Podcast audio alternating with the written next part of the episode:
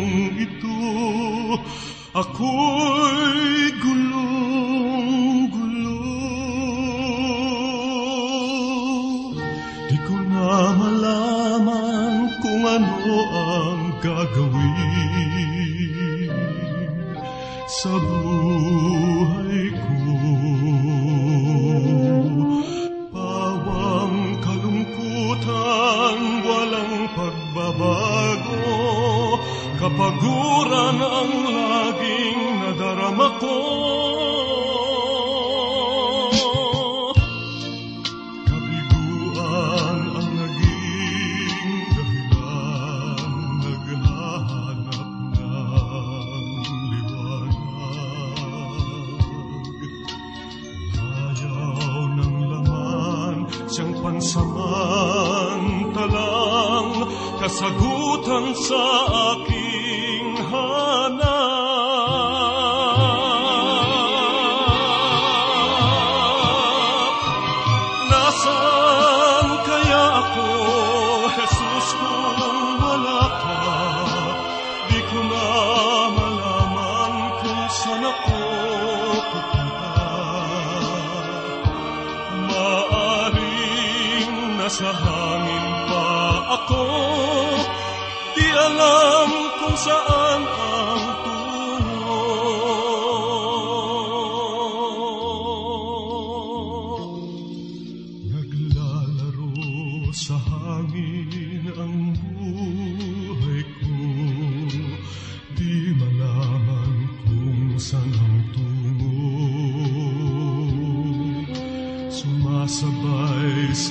agos ng mundong ito. Ako'y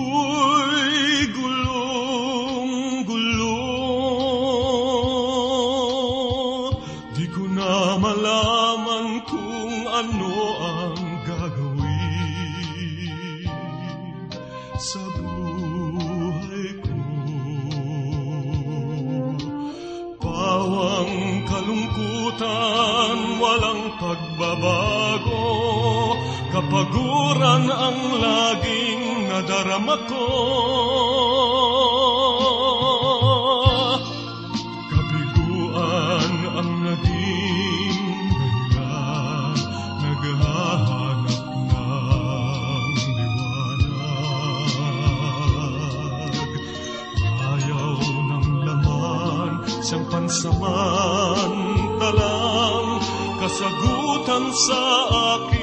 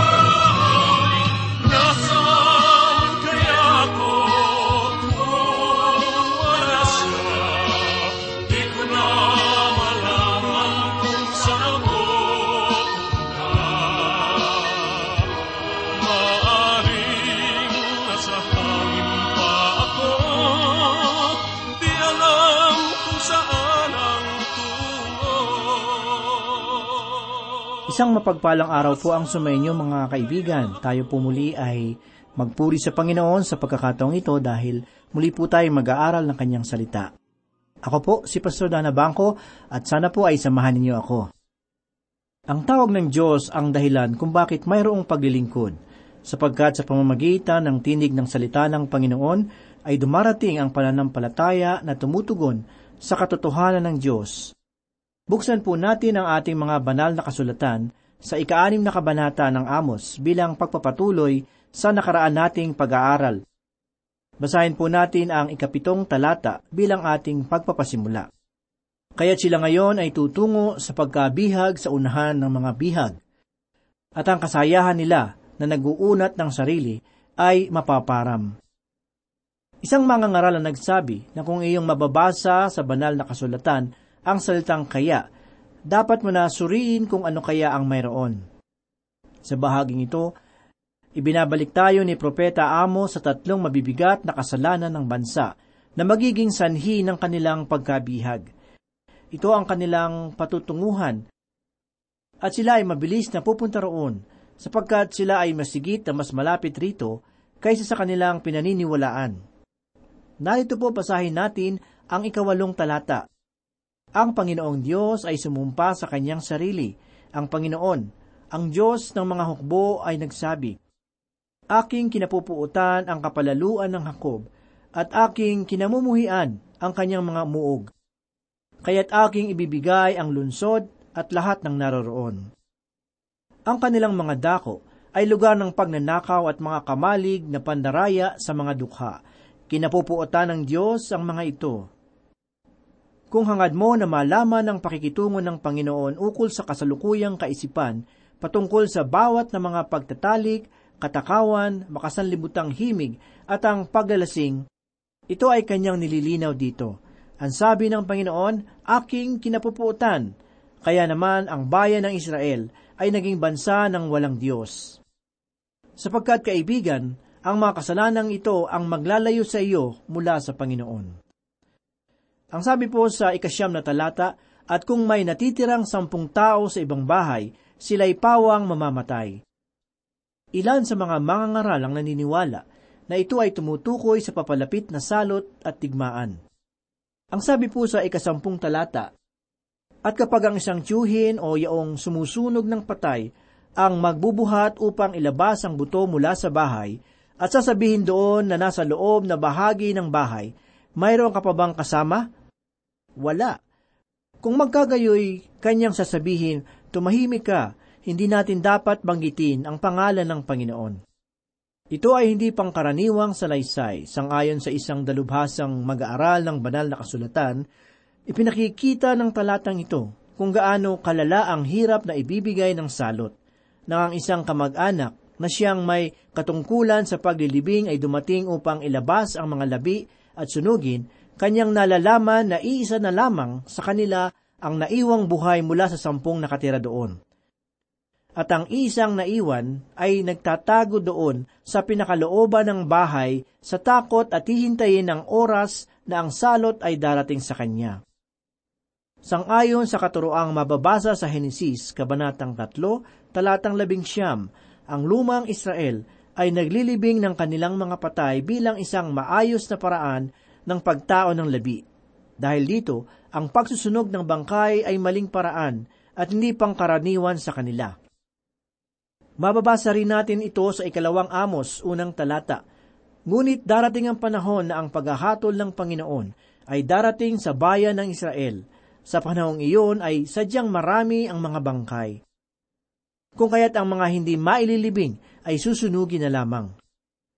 Ngunit dito sa talata, ang dahilan ng pagsunog ng patay ay para sa layuning pigilan ang pagkalat ng salot at sakit. Ang salot sa panahong iyon ay magdudulot ng matinding takot at pighati na kanilang mararanasan.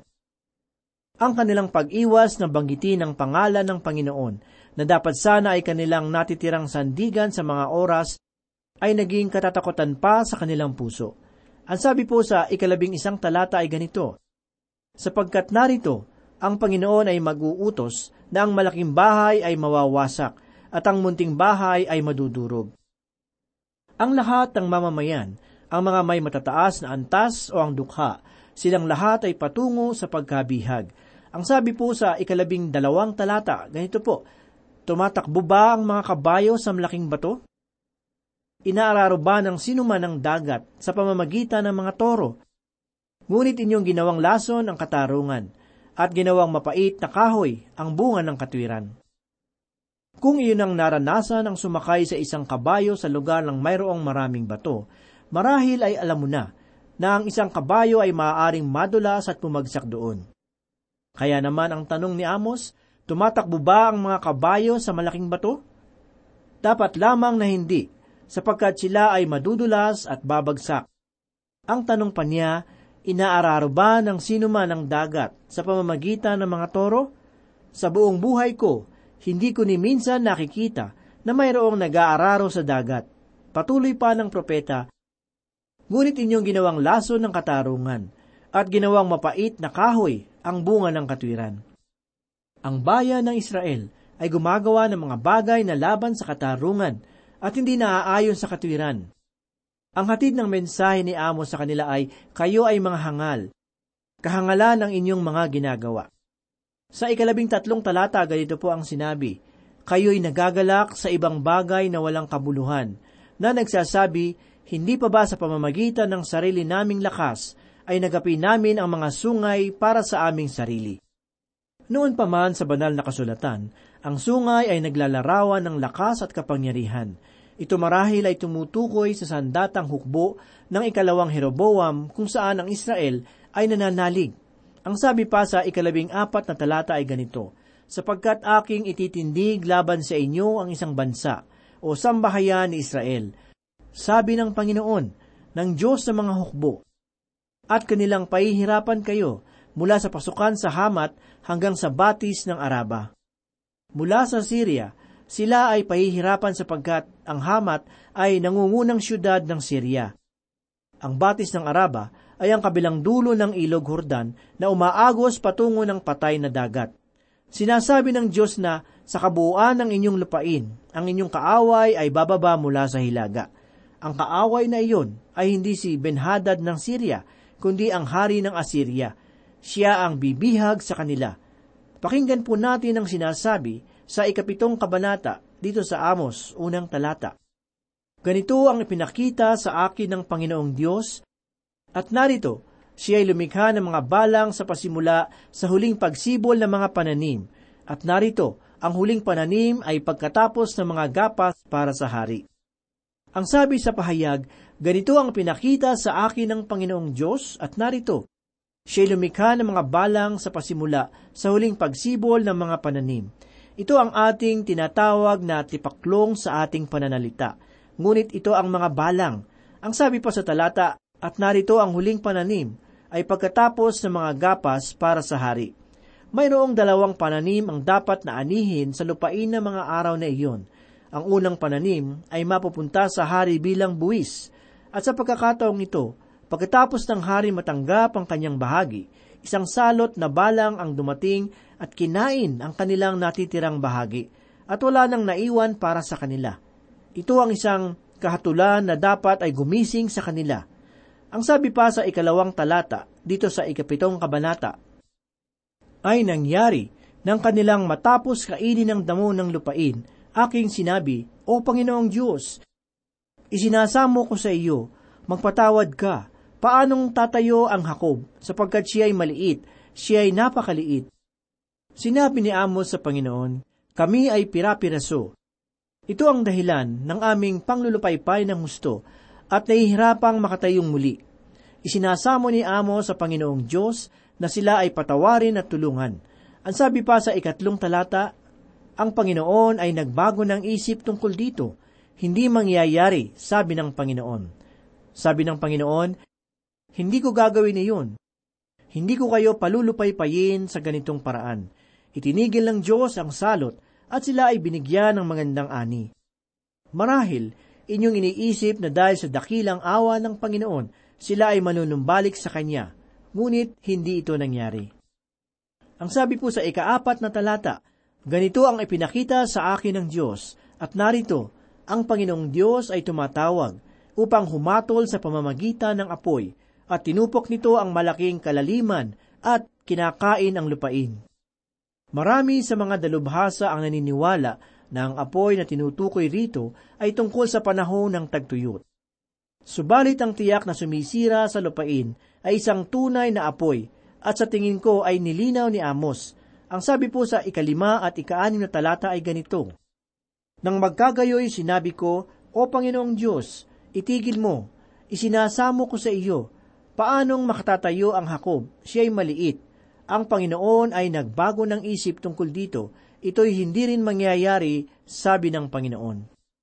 Muli ay nahabag ang Diyos at nagpadala ng ulan at tumigil ang apoy. Ang Panginoon ay nakinig sa kanilang pagsusumamo. Ang nakatatakot na bagay sa gawang pagtatakwil kay Kristo bukod sa walang hanggang paghihirap ay ang katotohanang ito ay laban sa isang Diyos na mahabagin, puno ng biyaya at mapagmahal. Iniibig ka ng Panginoon at ang pagkakasala laban sa pag-ibig na ito ay tunay na nakakatakot na bagay. Ang sabi pa po sa ikapito at ikawalong talata ay ganito, Ipinakita niya sa akin, narito ang Panginoon ay nakatayo sa tabi ng isang kuta na itinayo na may panghulog sa kanyang kamay. At sinabi ng Panginoon sa akin, Amos, anong nakikita mo? At aking sinabi, isang panghulog. At sinabi ng Panginoon, tingnan ninyo, ako'y maglalagay ng panghulog sa gitna ng aking bayang Israel, hindi na ako magdaraan pa sa kanila. Ating natuklasan na ang isang paghulog na ginagamit sa maraming bahagi sa banal na kasulatan.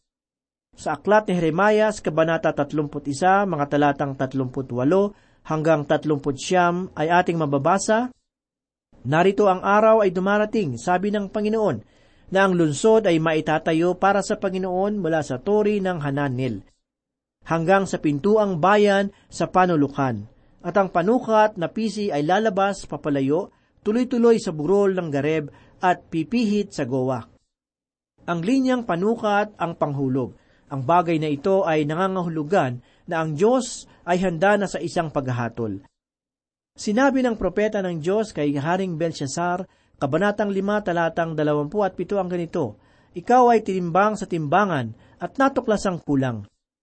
Sa tuwing sinusukat ng Panginoon ang sinuman, haba man o timbang, inyong asahan na siya ay hindi makakaabot sa sukatan ng Panginoon at isang paghahatol ang nasa kanyang isipan. Hindi na muling ipinapanalangin ni Amos ang bayan, pagkatapos maisip na tuwid ang paghatol ng Panginoon. Ang sabi pa sa ikasyam na talata, at ang matataas na dako ng Isaak ay magiging sira, at ang mga santuaryo ng Israel ay mahahandusay na wasak, at kayo'y babangon na may tabak laban sa sambahayan ni Jeroboam. Sa madaling salita, sinasabi ng Panginoon na hindi magkakaroon ng katahimikan si Jeroboam.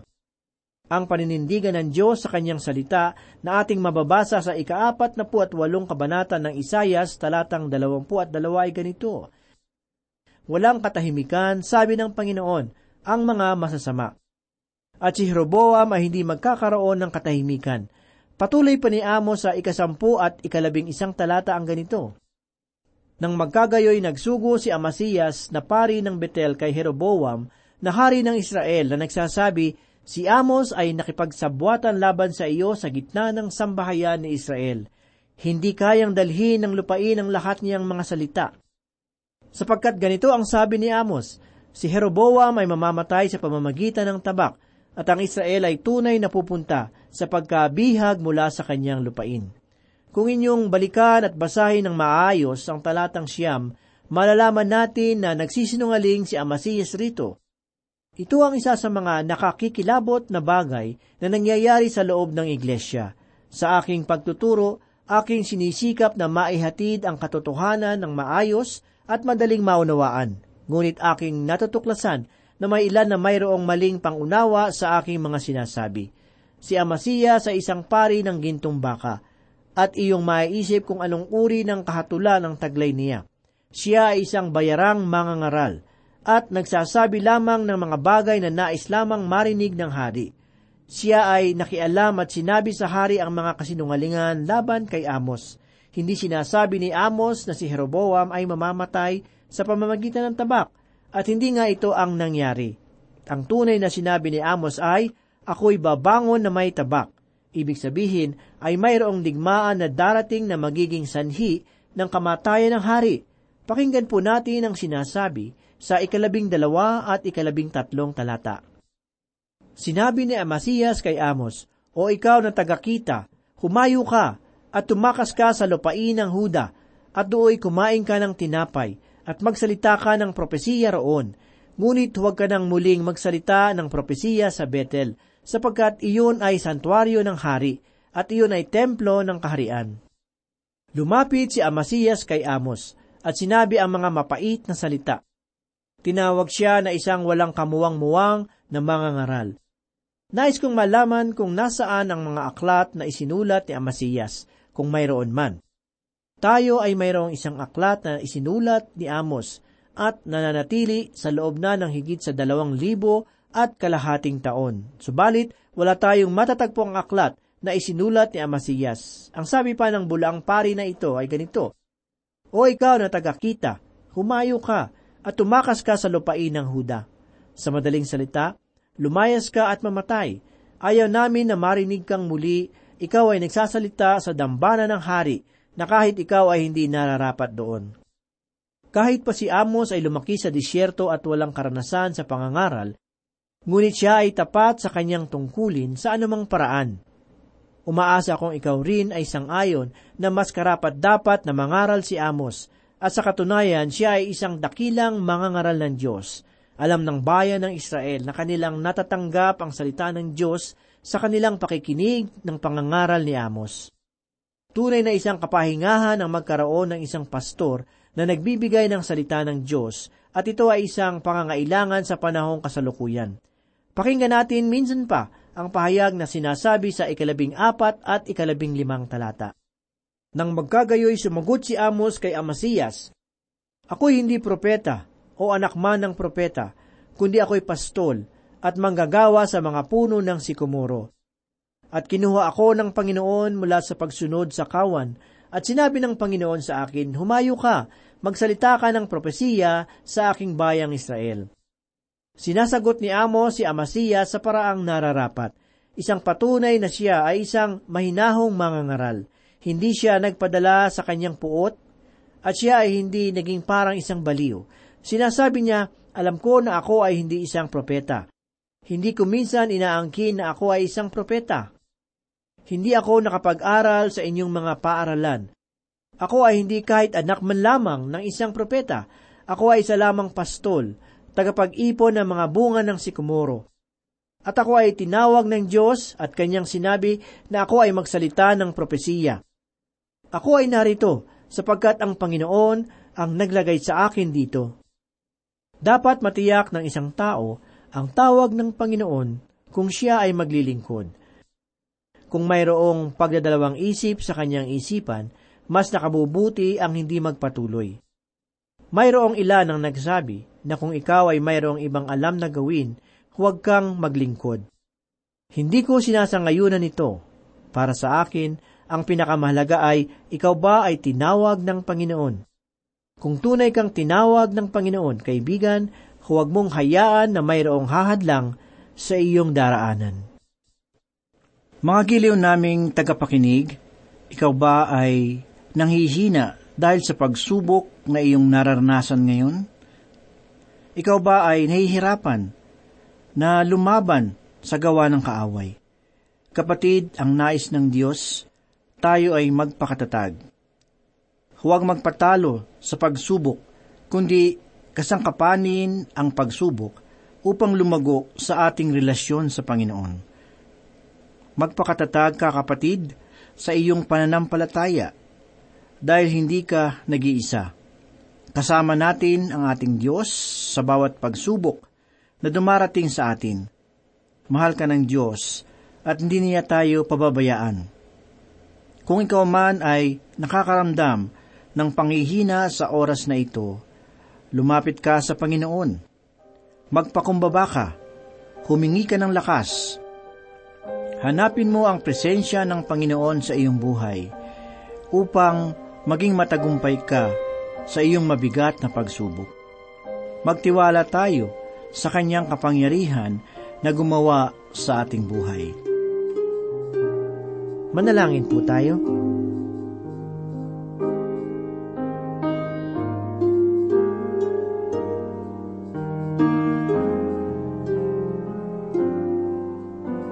Maibigin at mapagpala naming Diyos, Ama naming makapangyarihan sa lahat. Ang mga salita mo ay makapangyarihan, nanunuot sa kaibuturan ng aming mga puso. Dinadalangin namin, Panginoon, na ang mga salita mo na aming narinig ay magsilbing gabay sa aming buhay. Nawa ito po ay naging kalakasan sa aming kaluluwa. Tulungan mo po kami ng lumakad ng may katwiran. Tulungan mo kaming mamuhay ayon sa iyong kalooban. Tulungan mo po kaming maging matatag at lumago sa aming espiritual na buhay at gawin mo po ang aming buhay na pagpapala sa lahat. Amin din pong idinadalangin ang aming tagapakinig sa programang ito. Ang may karamdaman, Panginoon sa iyong pangalan aming hinihiling na hipuin mo ang kanilang nararamdaman at ipagkaloob ang kagalingan sa kanila. Ang mga may dinadalang problema o pagsubok sa buhay, hinihiling namin na tugunin mo. Tulungan mo silang harapin ang bawat sitwasyon na ikaw lamang ang mapapurihan. Ang may problema sa tahanan, Panginoon, ipagkaloob mo ang pagkakaisa pagmamahalan at kapayapaan sa bawat tahanan. Pagpalain mo po ang bawat isa. Ang lahat ng ito ay aming idinudulog at pinasasalamatan sa pangalan ni Jesus. Amen.